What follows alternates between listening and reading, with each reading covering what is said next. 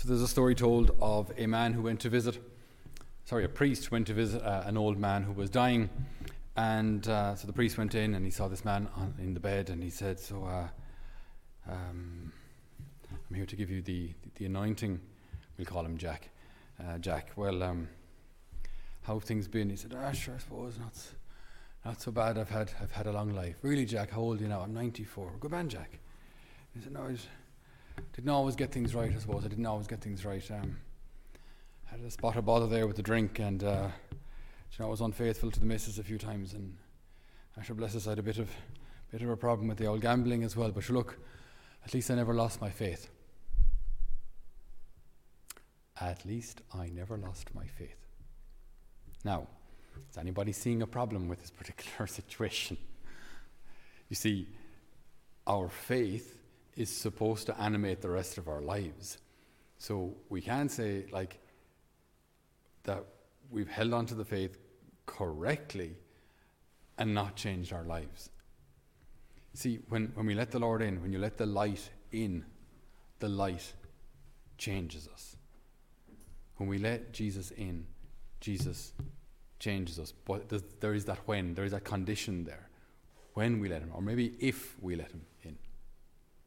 And this is, a, this is, I think, a much greater struggle for many people than it may seem to let the light in. Because do we want the Lord to change us? Do I actually want to be changed at all? Because maybe I don't. And that's, that's a real option. That's a real kind of a, a, a situation which we may find ourselves in where maybe I actually don't want to be changed. Maybe I'm happy enough the way I am. And that situation may be miserable. That situation may be sinful. That situation may be addiction. But I don't actually want to change.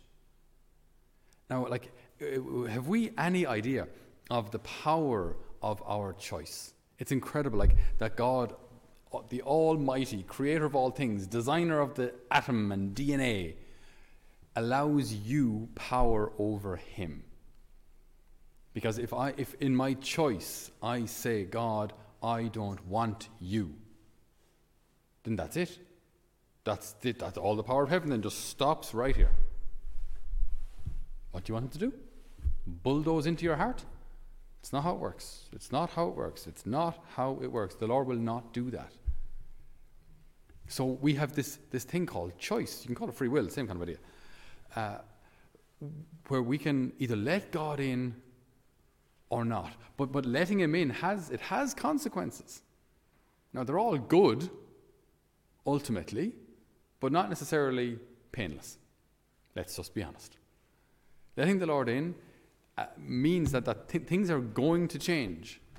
Things are going to change. They will change. They must change. But if they don't, you stay exactly where you are and how you are. And the Lord knows that you're called to more. And the Lord knows that you're capable of more. And the Lord wants to give you more and the Lord ultimately wants to prepare you to get to heaven, where you will be all that you could ever have imagined you could be, and more, forever. But it all hangs on this, on this like incredibly powerful ability that we have to choose and to say yes or no to Almighty God. It's, it's, it's phenomenal the power that we have. And, and the, the power that every single sim- apparently simple choice has. Where I can either start directing my life towards heaven or away from it. And that, that, that starts today. That started when we were born. Well, it started when we hit the age of reason in or around, I suppose. Well, I don't know. I think I, I, think I probably kicked my sister a couple of times before the age of reason. I knew that, I, I knew that wasn't right. Uh, so, you know, as soon as we're aware of what we're doing, that's kind of, that's when our, our, our choices begin to matter. That's where this trajectory starts. So people like, uh, they see the Lord. They see the Lord and he steps out of the boat. No sooner he stepped out of the boat, people start to, they recognize him, they start hurrying towards him all around the countryside. They bring the sick on stretchers uh, wherever he was. And every time he went into a town or a village or a farm, a farm, right? There he is in a farmyard, in a paddock, right? Up beside the cattle crush. There's Jesus. And they're bringing all the people to him, they're laying him down in front of him. And all who even touched the fringe of his cloak were healed. But do you see what they did before? See, before this action of the healing, they went to him. Do you get it? Like they, they, they chose him first. They chose him. With their freedom, they could have done other things. I don't know what there was to do for entertainment back in the day. I don't know. Watch. I don't know. Sheep racing. I don't know. Uh, so they could have been doing other things. They, cho- they chose not to. Instead, they chose to give their time. Remember, this is all done on foot. So They would walk who knows how long to get just to see him, just to touch the hem of his garment, knowing that even that would be enough. Just, just, just a flick of just a little flick of the hem, hem of his garment, just knowing that would be enough.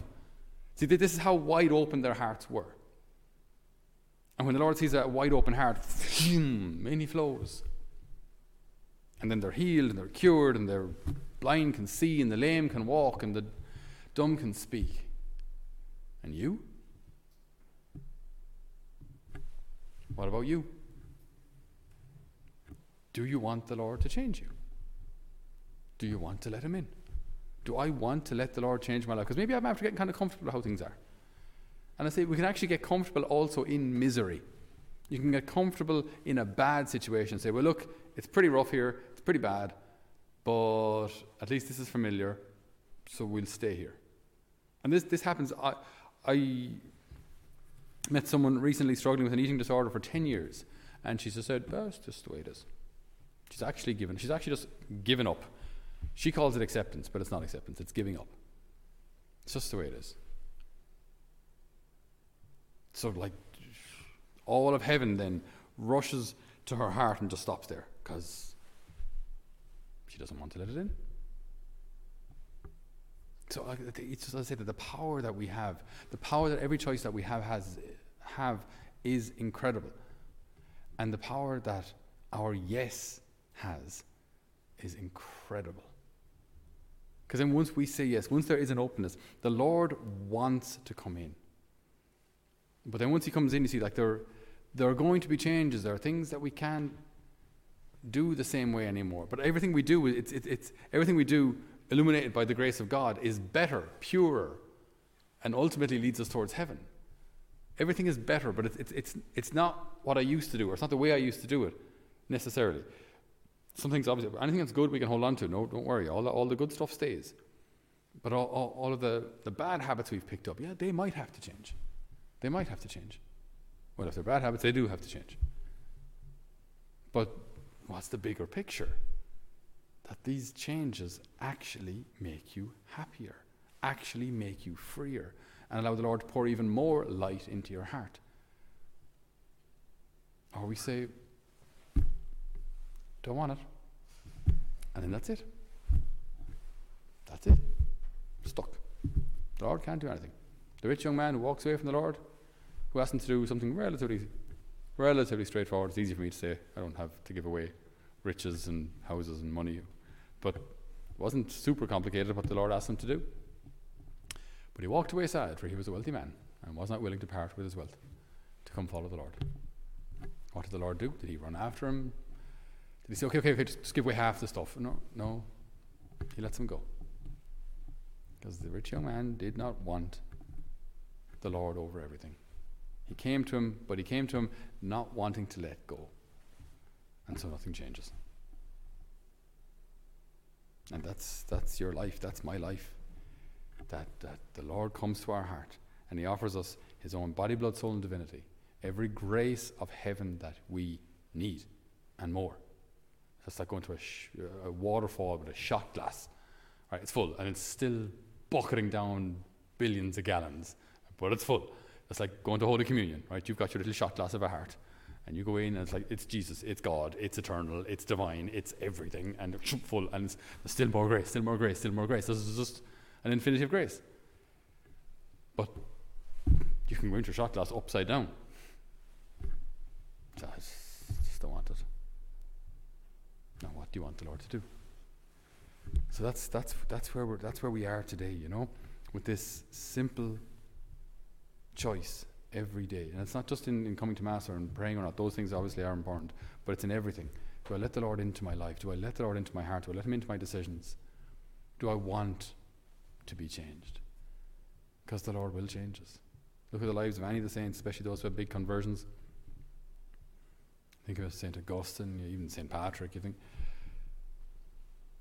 They lived one way beforehand, then they met the Lord and they allowed Him to change their lives completely. Will you?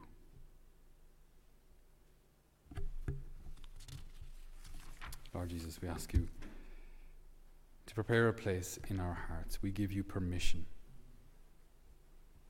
to tidy out what needs to go, to prune what needs to be pruned. We give you permission to heal us, to strengthen us. We give you permission to guide us. We give you permission to be God in our lives. Amen.